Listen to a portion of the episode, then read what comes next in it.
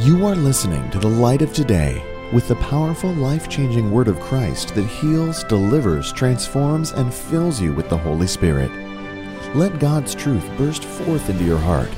Stay tuned to the light of today with Chris Palmer. Anachronism. Don't even try and write it down. I'll just you can write it down like this, okay? Imposing modern categories, labels, and institutional structures on biblical features in an effort to make the Bible address them. Uh, easy. What is what is that? What is that I'm talking about? Okay, let me give you an example. Taking things that are popular today and reading them right back into the Bible. Mark 6, 30, 32. I'll read it to you. The apostles returned to Jesus from their ministry tour and told him all they had done and taught. Jesus says, Let's go off by ourselves to a quiet place and rest a while. He said this because there were so many people coming and going that Jesus and his apostles didn't even have time to eat. So they left the, by the boat for a quiet place where they could be alone. Anachronism would be someone that takes this passage of Scripture and starts saying that the disciples had ministry burnout. Ministry burnout. A concept today the disciples were so tired that people coming and going that this is an example of people in the ministry who have ministry burnout. And there's nothing in this passage that suggests they had ministry burnout. There's nothing in this passage even says yes they were burned out. They had a lot of people coming and a lot of people going, but burnout or ministry burnout or work burnout or career burnout means that you become detached you become uh, exhausted and emotionally unable to function because you're tied up in your job and you know you don't want to socialize you don't want to do this. There's nothing in the scripture that says the disciples were like that. Well you know they had to go off with jesus. Yes they missed one meal. They didn't miss 50 meals. They missed one meal sean. That's it one meal because they were feeding people. That jesus says come on let's go let's go let's go. It's time to go. It's not ministry burnout right so before you start labeling it as burnout, just make sure that you find out exactly how many meals they missed. One, they had people coming. Anyone ever? Had, you know what I would think it was? A busy day. they had a busy day. Jesus said, if we keep going, it's never going to end. We got to cut it off somewhere. You find out that preaching everything that's good, you just you can't really wait for an end. You just kind of have to cut it off and go. You know, a good conversation. You just kind of, oh, this is a great conversation. I got, I got, I gotta go. I, I, I gotta go. I, I gotta go. I gotta go. You've been on the phone with okay, it's been great, gotta go, bye. You almost had to hang up on that person. This wasn't burnout. Amen. Oh, how about this? Oh, how about this one? Time frame fallacy. Okay, I'm going to give you an example. Please don't throw stones at me when I tell you this. I'm going to step on I had to accept this myself. Okay, it's true. Oh, it's true. Romans 1:16. I'm not ashamed of the gospel. It's the power of God to everyone who believes, the Jew first and also the Greek. The word there, power, is the Greek word dunamis. Dunamis is where we get the word dynamite. It's an explosive dynamite stick of power. Now hold on. Slow the car down just one second here. Dynamite was invented in 1856. The man who invented dynamite got a Nobel Peace Prize because it was used for the excavation of caves. Now, that's about 1800 years after Paul. So was Paul thinking of dynamite when he wrote this? Well, you know, he had the Holy Ghost, and by the Spirit, he was thinking of dynamite. okay, you win. When people give me those answers, I say, you win, you win, you win. He wasn't thinking of dynamite. You know, the word dunamis, all it really means in the Greek, the only thing it really means in the Greek is ability. That's all it really means. Now, it's something to be said for why the person who termed dynamite dynamite chose that Greek word. I'm guilty. I'm sorry. I've been preached it that way a long time. I might still continue to preach that way because you understand what I'm talking about here. It is powerful. The gospel has power to it. I'm, you're not going to go to hell for preaching it that way. But listen here, people. Understand. He wasn't thinking about a stick of dynamite like the, the coyote and roadrunner used to blow each other apart, right? Acme. the gospel. No. And it brings me to my next point overloading a Greek word. Doing take a Greek word and make it mean everything we think it should mean. The Greek word for this means. Is this what he had in mind? No, no, stop. I'm guilty, but I think we can draw good applications. But and, and understand, I've I've made Greek words, and but I study it, so I can, you know, I'm okay. You know, I just I'm not the head of you guys. I'm just. Okay, let me give you an example. Jordan found the spring. Jordan found the spring. What did I just say? Jordan found the spring. What did I just say? Okay, what did I what did what did I mean? Elaborate. Jordan found the spring. Tell me what you thought I meant. Maybe it was lost. What was lost? The spring. What is a spring? Water, water or No. a spring for a car. I'm Oh, what were you thinking of, Emily? a wire coil. A wire coil. Sean, what were you thinking? Ah, spring of water. Who, who was thinking water? Raise your hand. Okay, okay. Who was thinking a coil that that bends? Raise your hand. Oh my gosh. Okay. Did anybody think uh, uh, that I was talking about um, found his spring, like jump? Maybe that's a word for spring, right? What about the season spring? Jordan found the spring. He was looking for summer, but he found the spring when he walked outside the door. Jordan was hibernating. Jordan found the spring when he got outside. You got four different meanings of the word. So how do we how do we determine what it means? Thank you, Emily. Context. What if I said to you, Jordan had been playing baseball all day. He was so hot. He was tired. And he went for a walk. And Jordan found the spring. And he was so happy, he took his shoes off and his socks off and took his hat and ran all the way down and jumped in. Ah, who would say it's water? Ah, but you know what, people? So, is it safe to say? Ah, let me write this down. I got to use this. Is it safe to say in not just the Bible, but how about in general rule of life? Someone say context determines meaning. Am I right about that? You know what doesn't determine meaning? Getting out the Greek lexicon and jamming every word that possibly could mean into that Greek word. well, the Greek word uh, here, uh, spring, uh, is means a coil, and it means a, a water, and it means to jump, and it means a season. So this is how it should read. Jordan found the season with the coil in the water when he jumped. we get some very, very uh, ridiculous renderings of Scripture. How do we, how do we, how does this work out when we get to the uh, the New Testament? I'll tell you this. I'll tell you this. Because in in Greek, Greek students will tell you that taking a Greek word out and just playing around with it is the surest way to mess the Scripture up. Greek word studies have done more bad than they have good because it is no different from the English language. You need to know the context. That's why I always say to people if you're very serious about the Bible and you plan to give your life to preaching it, if you're be a Shakespearean guy, you're going to learn Shakespeare. You're going to learn Latin. It's good to learn Greek. If you can't, I know you don't have the time to do that, but at least, you know, but I'll tell you this, and I said this last week when I started studying Greek, you know what kind of made me upset? When I started translating passages, it turned out to be what the King James said. Thought I was going to get something else. This is very accurate, people. Look at the context around it. Okay? You're not going to find something mysterious by studying a Greek word. Okay, Romans 10 9 through 10. Okay.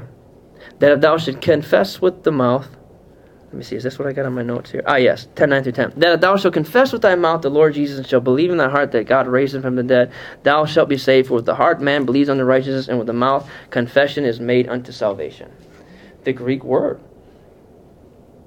for salvation. Sozo, Greek word for salvation in the, uh, here. The Greek word for salvation looks like this. Sozo. I figured I'd use some of my education here. Okay. This word could mean many different things. Could mean prosperity. It could mean deliverance. It could mean healing. Could mean all sorts of things, right? So a lot of times people do is they find every single meaning and they put it right into there. And now all you have to do is confess with your mouth and all these things are going to be yours. Well, I believe that there's something to be said about confessing with your mouth. I believe that you can confess things and bring possession. I believe Brother Hagin's message. I don't care what the people in the seminary say. I, that message is for, for sure. But for our sake of exercise here, what does salvation mean in this passage of Scripture? How about when you read the surrounding context, it simply means that confession through believing on Christ means deliverance from God's wrath. That's what it means. That's what the context led us to believe it means. Can you confess with your mouth? Of course you can confess in healing scriptures and all that. I'm not saying against that, but I'm just saying for the exercise, if we were reading this, if we don't want to get stuck, find out what the word means based upon the context. Can someone say amen? amen. And I believe whether you're willing to admit it or not, this is going to help you. um, word concept fallacy, it simply means that just because you study the word itself means you know everything there is to know about the topic. Well, I studied the word ecclesia. Ek means out. Ecclesia means to call. We're the called out ones. Well, the, the, there's more to the church than being the called out ones. And the word church is a Latin word anyway. So you have to find out more than just what the word means to understand the function of the church. Amen. Amen. Find out words said everywhere in Scripture. Amen. okay, are we ready to do some exercises here? What time is it? 8.30. We got a half hour. Is that okay? Okay, open up your Bibles to 2 Corinthians chapter 7. And if you don't have an ESV, throw it away. I'm just teasing. I'm just teasing. Okay, has this been okay for you guys tonight? You know, I told you guys this is Bible study, you know. 2 Corinthians chapter 7. And uh, this is a lot of, of scripture. I, if I know some people here I don't ever see on Facebook, but I did put on Facebook that it would be good to become familiar with this passage of scripture, so that uh, I don't have to read 60 verses and take up 15 minutes of our time, which I'm not going to do. 2 Corinthians chapter 7. When you're studying the New Testament or the Old Testament or any passage of scripture that you would like in particular, uh, you can't study the whole Bible all at once, right? So you have to kind of break it up. Am I right? So, what you want to do is find a target scripture. Find the target passage of scripture that you are trying to, we'll say the word crack. You're trying to find out what the scripture means, okay? In our sake, we're going to use a familiar one, and that is Second Corinthians chapter, uh, let's see here, 8, 2 Corinthians 9, 8 through 10. I'm going to read it to you. And God is able to make all grace abound to you, so that ye having all sufficiency in all things at all times you may abound in every good work. As it's written, He distributed freely, He's given to the poor, His righteousness remains forever. He who applies seed to the sower, bread for food, will harvest and multiply your seed for sowing and increase the harvest of your righteousness. How many have heard that in offerings before? Someone say amen if you've heard it. How many practice that scripture when you're giving? I'm not here to challenge that because it is very much so applicable. I don't want to surprise you and think I'm going to shock you by saying that it means something that it doesn't. It means what it means. What I'm here to do is maybe show you that it's more powerful than we think it is. Maybe it's possible that this verse means more than what we think it means. Maybe it means it's it, there's a lot more to it because when you say something, you find something right directly dead smack in the middle of a chapter. Uh, can we determine that he said it for a reason? How about when we look at the book of Second Corinthians? Is this book about giving? It's not. It mentions giving. He didn't write Second Corinthians because he wanted you to give. He wrote Second Corinthians for a whole nother reason. And we're going to see part of that tonight. But if someone wrote me a letter, and I get a letter in the mail, I say, oh, this letter's from uh, Jordan. What does he want? I open up the letter and, hello, Chris. Uh, this is Jordan writing to tell you uh, that uh, I enjoyed your Bible study. Uh, thank you for having it, Jordan. Well, he wanted to thank me for the Bible study. So he had a reason for writing a letter. Has anyone ever written a letter for no reason? If the Visa writes you a letter, you, you might be in trouble. They're looking for their money. Those creditors always write those letters, right? I thought mail was fun to get until I got a credit card. No, I'm just you know, when I was a kid, I used to love to get mail. Now I now I get I open a mailbox and there's mail. I think, oh no. oh no more mail. Oh jeez. I gotta go home and check the mail. Um, damn that's real. Is that real? so why did he write Second Corinthians? Well, when you open up a book, find out why they wrote this book. Why? For what purpose did Paul write 2 Corinthians? That is a good place to start. Okay? Then find out something about the Corinthians. Who are these people? Who are the Corinthians? Then you might want to find some geography. Where are the Corinthians? Where is Corinth at? I know that not everyone has time to do this, but some people do. You might like to do this. Who wants to do this if they had time? Raise your hand. Okay. Who are the Corinthians? Why? How do they know Paul? You'll find out that the Corinthians, Corinth, is located in a, a, a, region called Achaia. Achaia is southern Greece. It's over there, right, the little island off of Greece. It's a big island. And Corinth, there's a city in that place. I was near it. Never went to it, but I was near it. And they are called Achaia. It's a region. It's not a place. And the Corinthians are not Jews, they're Greeks, and this church was started by the Apostle Paul somewhere in maybe 42 AD. So now you have an understanding of who these people are in their relationship to the Apostle Paul. He is their apostle, he is the one that can speak into their lives. And so if he is their apostle, if he is their pastor, and their man of God is Paul, what kind of relationship is it? How about it's emotional? How about it's well, it's heart, it's heartfelt? It would be different if perhaps uh, John was writing to the Corinthians because John didn't found them and John's not their apostle. But it would be different if the apostle Paul, who found them, is writing not the first letter, a second letter to them. So now we have immediate emotion involved in this letter. We have immediate concern. And whatever he says, every word is not going to be, he didn't mince words. He's really trying to say something to this church. And how about he's writing of importance, right? So now we have a good place to start. And so to understand, I always say a commentary is your last place to go. I encourage commentaries, they are needed. You don't know the history without looking it up. You don't know the background without looking it up, and you're not going to be able to figure it out, and you need experts to help you piece it together until you become one. But before you go there, let's become like Sherlock Holmes and detect certain things. Make observations, okay? So the very first thing that we want to do is we want to write a chapter summary. First thing we do that we take a, a, a chapter is 2 Corinthians 7, 8, and 9, is we read it four or five times until you become familiar with it. So I said last week you should read the chapter enough to be able to tell the person you're next to what it's about. What's 2 Corinthians 7 about? What's 2 Corinthians 8 about? What's 2 Corinthians 9 about? Hello? Yeah. Right? After you do that, you should do one of two things. You can either write up a paraphrase about it, or you can make an outline about it. And I'm going to read my paraphrase a little bit later. The next thing that you want to do is you want to go through and you want to start making observations and you want to start asking questions about it. And let's not make obvious observations and let's not ask obvious questions. Let's really in the next few minutes try to ask some very intriguing questions about this, okay? How about we do that? Is that okay with the 30 minutes that we have left? Would that be okay? Okay, I'm going to read it in the ESV and I'll show you how I re- arrived at my conclusion. And I think that uh, someone say observations and someone say questions.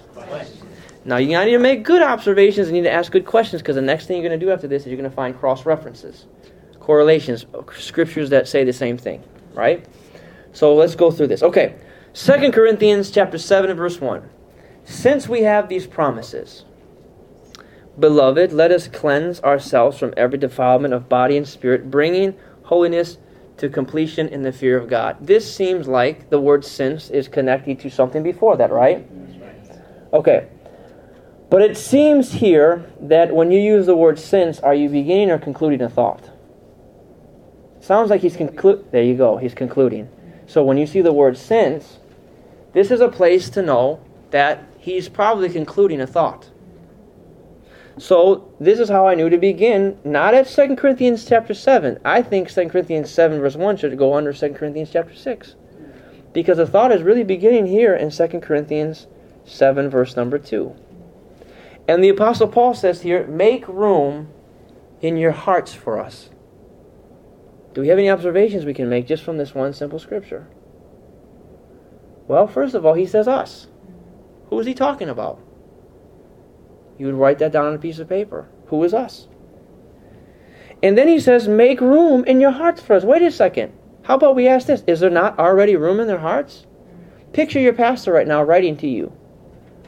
You've been under him, you've sat with him, you've been with him for a long time. You think that he knows and thinks that you like him. Then all of a sudden he writes to you and says, Will you make room in your heart for me? Seems like an odd statement. What if I call Brett tomorrow on the phone or send him a text and says, Brett, please make room in your heart for me? Chris, I come to your Bible study and set up every week. Set the speakers up, set the Christmas tree up. Shar, please make room in your heart for me. Why, Chris, I put the bulbs on the tree. Is that not enough for you? And then he says, We've wronged no one, we've corrupted no one, we've taken advantage of no one. Now, it sounds like the Apostle Paul is explaining himself. Is it possible that Paul has offended these people? You know what happens now in our pre understanding? No, no, uh uh No, men of God, apostles, they don't offend people. He's Paul. He can't offend people. People can't be mad at Paul. He's Superman. Wait a second. What did I say? Take your understanding, throw it out the door. Not in this classroom. Amen. Oh, it sounds like Paul has got himself into a jam. And we're going to find out he did.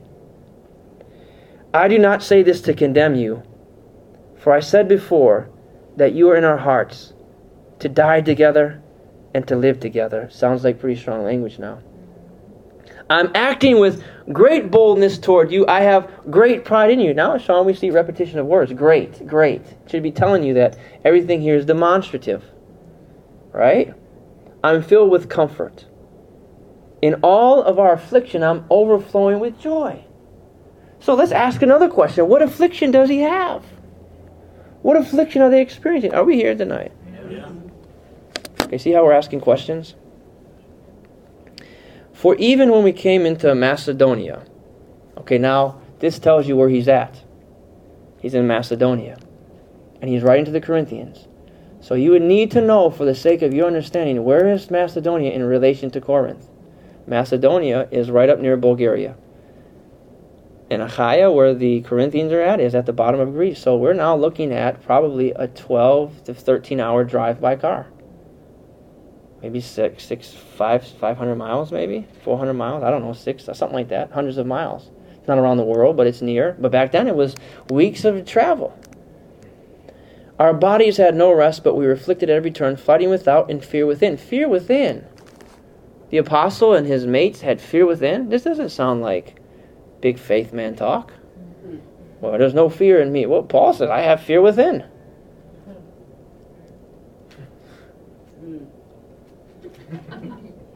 What are we going to do with that? We're just we're not, we're not going to preach that. How about we find out what kind of fear he's talking about? But God, who comforts the downcast, comforted us by the coming of Titus. So he's downcast, but yes, he is downcast. So a good question is, why did the coming of Titus comfort the downcast? Who's Titus? What kind of questions could we start filling out right now? Who's Titus? Why did his coming comfort them? What kind of fear was it when he's downcast? But a guy that shows up can now comfort them. You see, now if you're filling out a chart, you have all these questions, and you're only at verse number seven. And guess what? You find a lot about by trying to answer these questions. And not only his coming, but also the comfort with which he was comforted by you. Oh, we're starting to see repetitious words here now. Comfort, comfort, comfort. As he told us of your longing, your mourning, your zeal for me, so that I rejoice still the more. Wait a second. Wait a second here. He was comforted as he told us of your longing, your mourning, your zeal. How did he know their longing and their zeal? Are you guys here tonight? How did he? Wait a second. Here comes Titus. Paul's all sad. Oh, pensive. Just having bad inflictions without, fears within. And here comes Titus. Titus says, Hey, Paul. Paul. Oh, not now, Titus. I'm worried. I'm sad. But Paul, I got the Corinthians. They long to see you. They got zeal. They're happy. And Paul says, What? They're happy. They're enthused.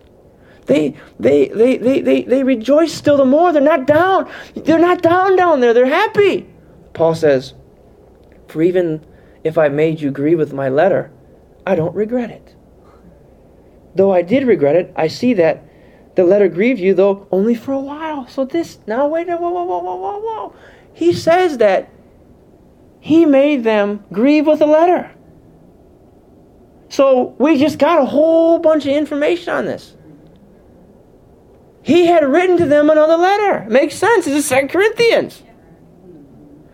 Now it tells you when he wrote First Corinthians what happened after he wrote it. They got mad. So when you read First Corinthians, guess what? They didn't read it the way you read it. Love one another. Love is patient. Love is kind. That was a rebuke to them. Love is patient. Why aren't you patient? Love is kind. What's the matter with you, huh? Why y'all speaking in tongues like that? They got mad, upset. And guess what Paul says? For I made you grieve with my letter. I did not regret it, though I did regret it. You mean that when Paul sent First Corinthians, he later regretted sending it? Yes. Wow. And now you can see why Paul is saying, make room in your hearts for me. Make room in your hearts for me. I didn't I didn't mean to do you any wrong. So you could put this together, but I'll give it to you because I've studied this passage. Paul made what he thought was a mistake when he wrote the book of 1 Corinthians. Now, Paul mentions in 1 Corinthians another letter that he sent to them. So 1 Corinthians is actually 2 Corinthians, and 2 Corinthians is 3 Corinthians, and you'll find out in 2 Corinthians that if he this isn't 1 Corinthians, it's 4 Corinthians. But for the sake of not being too deep, I believe that 1 Corinthians is 2 Corinthians because he does mention another letter in the 6th chapter, 5th chapter, that he wrote before 1 Corinthians. But most scholars will tell you this severe letter he's talking about with where they did become regretful was indeed 1 Corinthians. And the Apostle Paul wrote the book of 1 Corinthians because they had questions that they had written to him concerning things. And Paul, being their apostle, also felt that there were some problems going on in that church. You'll find that they were taking each other to court, something believers should not do. That there was a fornicator in that church that they did not want to correct. Sounds like some of the churches today. And Paul put that man on blast and told him to kick him out of the church. God forbid. Paul rebuked him in a lot of different areas the way they use their spiritual gifts, the way they use tongues. And in the 16th chapter, which is going to be important that we see, you'll find it in 16 verse 1, you'll find out that Paul, after all that rebuking, told them to take up, suggested that they take up an offering for the poor saints that were in Jerusalem. And he sends the letter, and he sends a guy to take it, one of his lieutenants that we now know as Titus who ended up his ministry career in Crete, on an island, pastoring the people of Crete. And that's where we find Titus. And he was supposed to meet Paul in Mysia before the winter time. We don't know if he got there. Or, or we've in Dalmatia, excuse me, which is modern day Croatia. So he sent Titus down there, and when he sends the letter, he starts having regret, like, "Oh my God, should I sent that letter?" And now he has fears within. Oh, he's not afraid of the dark and spiders going on roller coasters. He's afraid that the church he started was going to become insubordinate and turn their back on them, on him, and give way to false teachers. And he was afraid for their sake. Ah, makes sense now, right? So see, we can be afraid. I'm afraid of of things. I'm afraid I'm going to die one day. Paul's not talking about the fear of death. It's the fear of when you've poured your life into somebody and started a church and you love those people and pray for those people and now you think that rebellion's gotten into their heart because you try to do what God told you to do. It's good that we deal with these things. As I rejoice not because you were grieved, but because you were grieved unto repenting. So I'm not rejoicing that I sent a letter. I'm, I'm, I'm happy now because Titus told me you repented. You didn't do that. You repented. For you felt a godly grief, so that you suffered no loss through us. For godly grief produces repentance that leads to salvation without regret, whereas worldly grief produces death. For what for you see what earnestness this godly grief has produced in you, but also what eagerness to clear yourselves, what indignation, what fear, what longing, what zeal, what punishment. At every point you have proved yourselves innocent in the matter. So Paul's saying that you are going through all this, but look what it's produced inside of you. Look at why I'm happy because I sent the letter God told me to send, and even though I regretted it, it's produced inside of you godly grief, and now you yourselves are, are longing, and, and, and, and, and, and you don't have to go through punishment. I'm happy now. I did the right thing. It caused months of being anguished, but I did the right thing. And so, although I did right to you, it was not for the sake of the one who did the wrong, not for the sake of one who suffered the wrong, but in order that your earnestness for us might be revealed to you in the sight of God. Who are the one that did the wrong? Them. Who are the ones that suffered the wrong? Paul. What wrong did he suffer? They were insubordinate to him for some time. Hence why Titus had to go down there and we'll see a second time.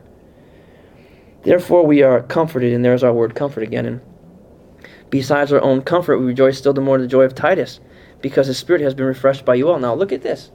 Look at how many times. Let's implement some things here. Grief. One, two, three, four, five, six, seven, eight times. The word grief is used eight times from verse 8 unto verse 10. In two verses, he uses the same word eight times. What if you said, I, I got to go to the store because at the store I'm going to find my favorite shaving cream at the store, and I have to go to the store because I have to buy it at the store because my favorite shaving cream is at the store? How many would think I'm talking about the store? Well, they're no different. Paul's talking about grief, but he was talking about comfort. So it's safe to say that chapter 7 is really talking about grief and comfort in Paul's ministry and the lives of the Corinthians. Right? Not giving. Where's this giving stuff come along? Are we okay tonight? Is this is this is anybody learning anything in here? Yes. Okay. So therefore, and besides this, now, now, now, now, now, watch this. Now, this is where the switch is going to happen. And besides our own comfort, we rejoice still the more at the joy of Titus, because his spirit has been refreshed by you. Oh, so his spirit was refreshed by them. So Titus knew who they were. For whatever boasts I made to him about you, I was not put to shame. So we're getting a picture now. But just as everything we said to you was true, so our boasting before Titus has proved true, and his affection for you is even greater. As he remembers the obedience of you all and how you received him without fear and trembling, I rejoice because I have complete confidence in you. So now we see Titus. He remembers them. He came back and told Paul about them, and Paul was happy that the way he felt. So it seems like Titus has been there before.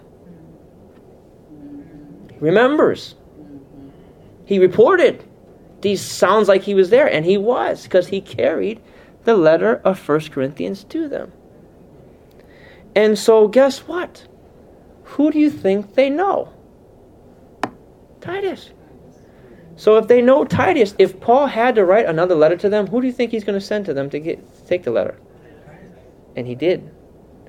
You'll find that Second Corinthians was delivered to the Corinthians by the hands of Titus. All right? We want you to know, brothers, about the grace of God that has been given among the churches of Macedonia. Oh, the churches of Macedonia, you mean where he's at right now? What are the churches of Macedonia? You guys know them Thessalonica, Berea, and Philippi. Ah, so the people he wrote Philippians to, he's talking about? Yep. Ah, wait a second. So the people that, that he talks about in the book of Thessalonica? Yep. And you'll find out that one of the people mentioned in the book of Thessalonians went down to the church at Corinth. So you mean all these people knew each other? They had ideas about each other. Yes, they did. All right. For in a severe test of affliction, they're in a severe test of affliction. Their abundance of great joy and their extreme poverty have overflowed in a wealth of generosity on their part. Wait a second. It says they're in a severe test of affliction. What test of affliction are they in? Remember we talked about general to specific? Do you think he's going to be more specific about this? In their severe poverty.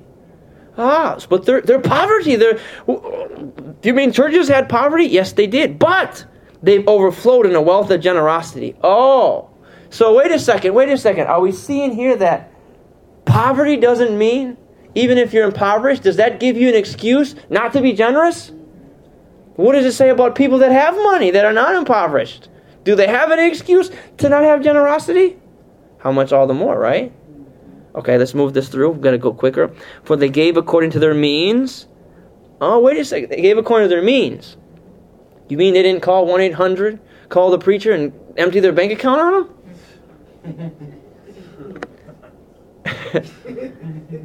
and I can testify, and beyond their means of their own accord. Oh, of their own accord. You mean they didn't have someone pressuring them to give and telling them if you give, you're going to get this in the mail and you're going to do that in the mail? No, they, in their own poverty, in their own willingness, says, We want to give. Now, watch this. Watch this. Watch this. For they gave, a okay, they gave according to their means, begging us earnestly for the favor of taking part in the relief of the saints. Begging. I beg you, foolish Galatians, that you give me your eyes and let me pluck them out. Strong speech here. Why would they beg Paul to be part of the giving unless Paul told them no?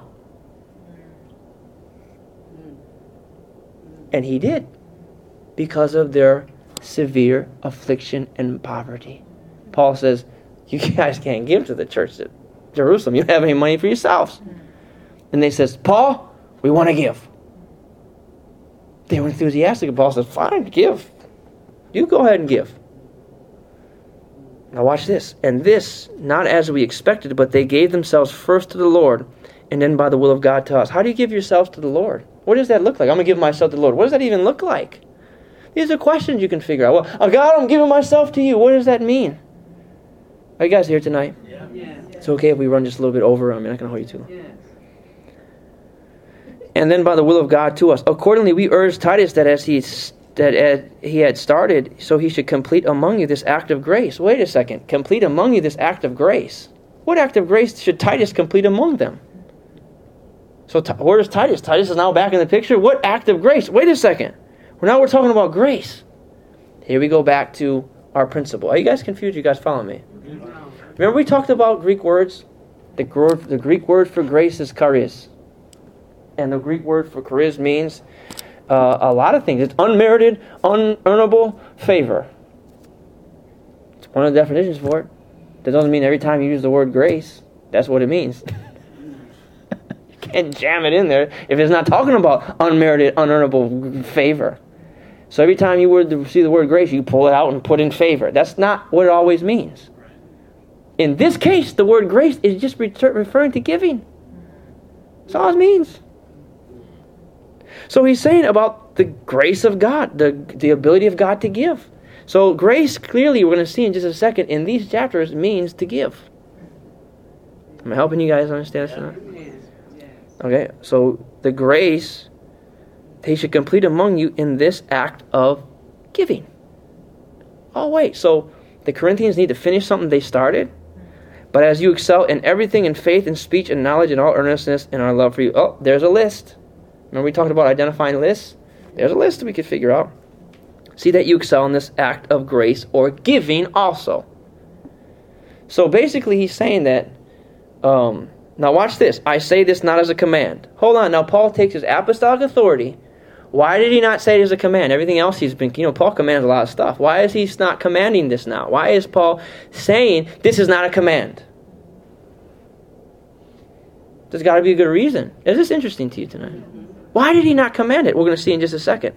But to prove by the earnestness of others that your love also is genuine. Oh, so you mean if Paul commanded them to give as an apostle and they gave, it wouldn't be genuine? That's exactly what I'm saying. Yeah. You cannot command people to give offerings. You cannot manipulate to people give offerings because you'll find out that instead of it being sincere, it'll be an exaction, a drudgery, and it won't be counted to God as worship or authentic. So you know what you can do? You can you can invite people to give, but you can't demand them.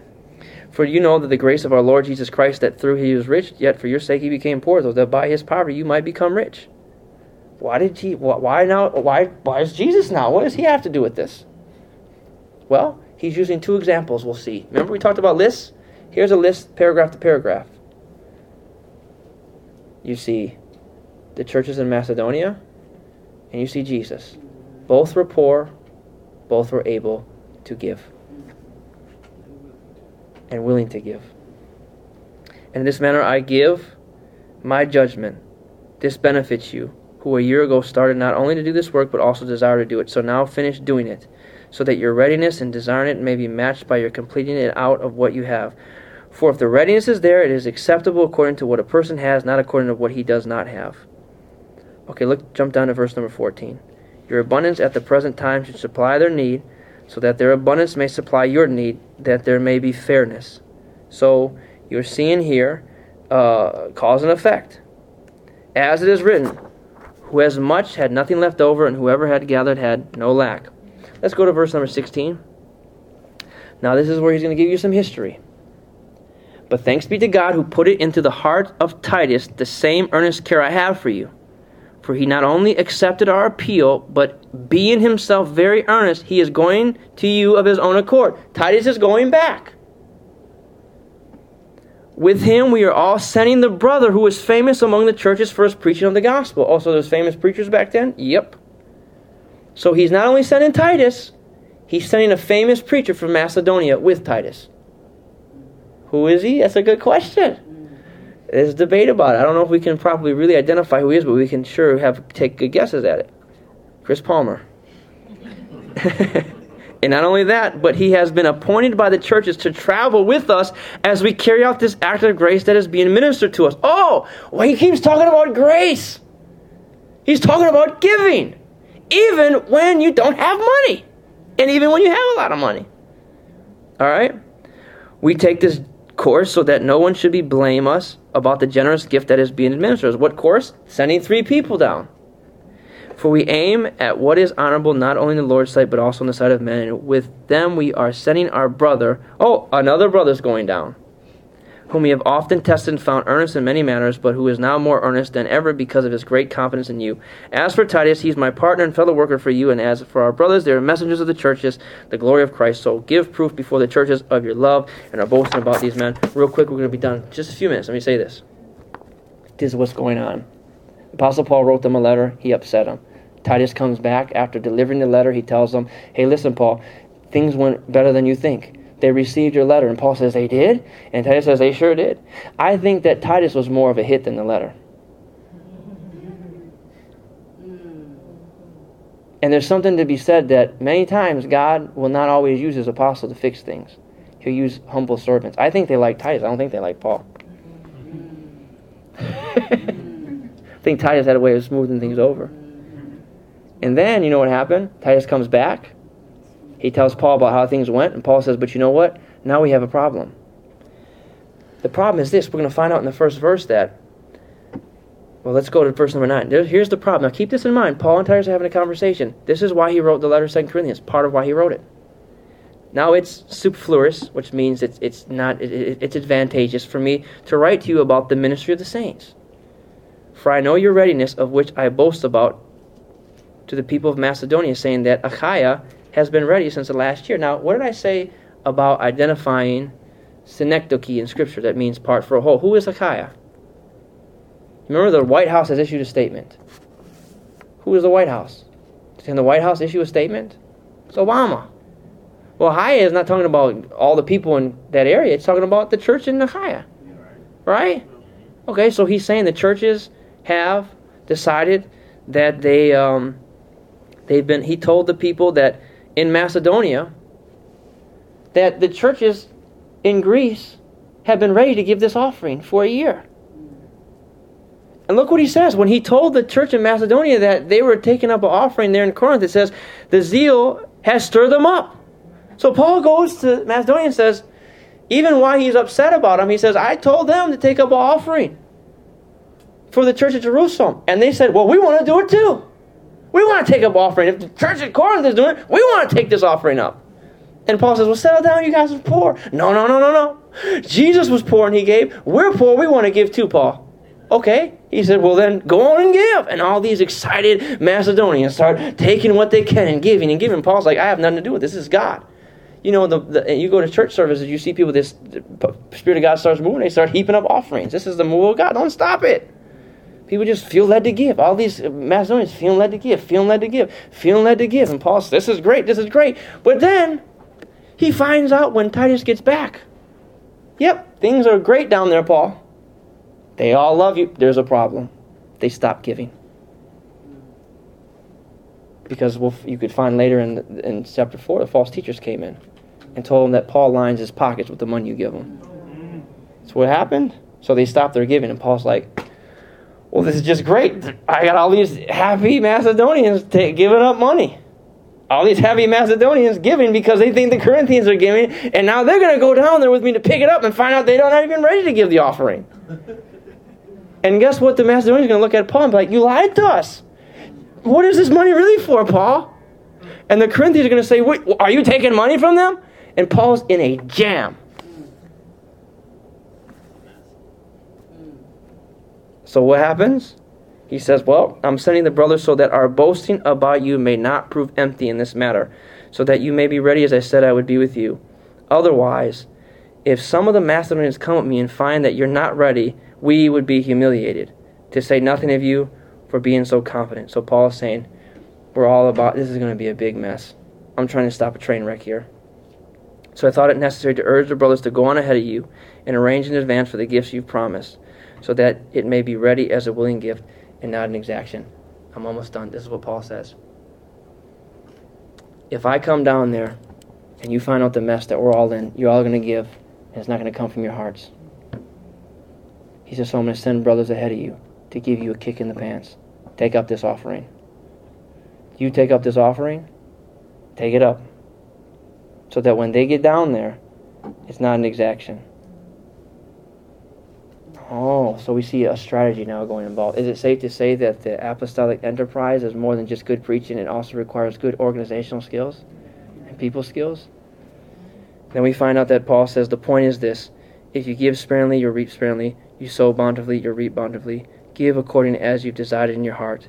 We just read that verse. So now we've seen why he said it. He said it to let them know there are three brothers that are coming to you. They're trying to get you out of this jam. To finish the offering that was taken up in 1 Corinthians chapter 16. They're going to get there before me. I'm coming down with some of the people from Macedonia. When we get there, we're going to pick up this offering. We're going to carry it to Jerusalem. Now, when those brothers come down there, particularly Titus, you like Titus. I've given you two chapters of why you like Titus. When Titus gets there, treat him respectably, receive the two men, and out of your own hearts give. And remember, when you decide what's in your heart to give, that Jesus did not sow sparingly. The Macedonians did not sow sparingly. They had abundance. You have abundance. You should not sow sparingly. Because look what he says. He says this For the ministry of this service is not only supplying the needs of the saints, but also overflowing in the thanksgiving of God by their approval of this service, they will glorify God because of your submission that comes from your confession of the gospel of Christ and the generosity of your contribution for them and others, while they long for you and pray for you because of the surpassing grace which is upon you, the giving. Thanks be unto God for this inexpressible gift. So what he's basically saying is this is when you give, there'll be a positive outcome. You're going to give and you're going to be blessed. And the saints in Jerusalem, when they receive your gift, will remember you in their hearts and pray for you. So, after you do this, ask the questions, you take them apart. You guys see how this we did this? All your questions that you have, you put answers to them, and you draw a final conclusion, you make an application. What can we apply from this? I'm almost done. We can make applications for this. Number one, how about chapter, how about we look at chapter one? Can anybody think of an application for chapter one? Chapter 1. How about this? That even though we have to correct people, and it may grieve us, if we correct them and we see fruit in their lives, that fruit will negate the grief of having to discipline that person. It's a pretty good application, right? It's a good starting point. How about chapter 2 when we learned about the Apostle Paul sending Titus down there? Is it safe to say that in chapter 2, uh, in chapter, chapter 2, excuse me, chapter 8 and chapter 9, that, like I said before, apostolic ministry requires good organizational leadership. How about that our poverty is not an excuse for us not to give? All applications we can draw. Now, does that scripture, let me ask you this. Now that we've asked questions about that scripture, put together applications, we could find other scriptures. Does that scripture make any sense now to people differently? Raise your hand if you think that makes a little bit difference. Amen? Amen. Amen. I'm going to be around here afterwards to ask questions if you want to ask questions, if you've been trying to do Bible study. Maybe you need help with it. Maybe you've been trying at home and it's been difficult for you. I'll be here to answer questions. Amen? I don't want to keep you guys here too long tonight, but that will conclude our study. Did you enjoy tonight? Now that you've heard the light of today, connect with us. Go to our website, lightoftoday.org. Write us at P.O. Box 403 Walled Lake, Michigan 48390. Or tweet Chris Palmer at twitter.com forward slash Chris Palmer. Our podcasts are free and updated regularly, so make sure to share them with a friend and tune in again to The Light of Today with Chris Palmer.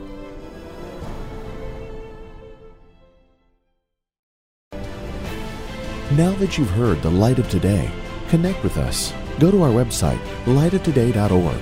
Write us at P.O. Box 403 Walled Lake, Michigan 48390. Or tweet Chris Palmer at twitter.com forward slash Chris Palmer.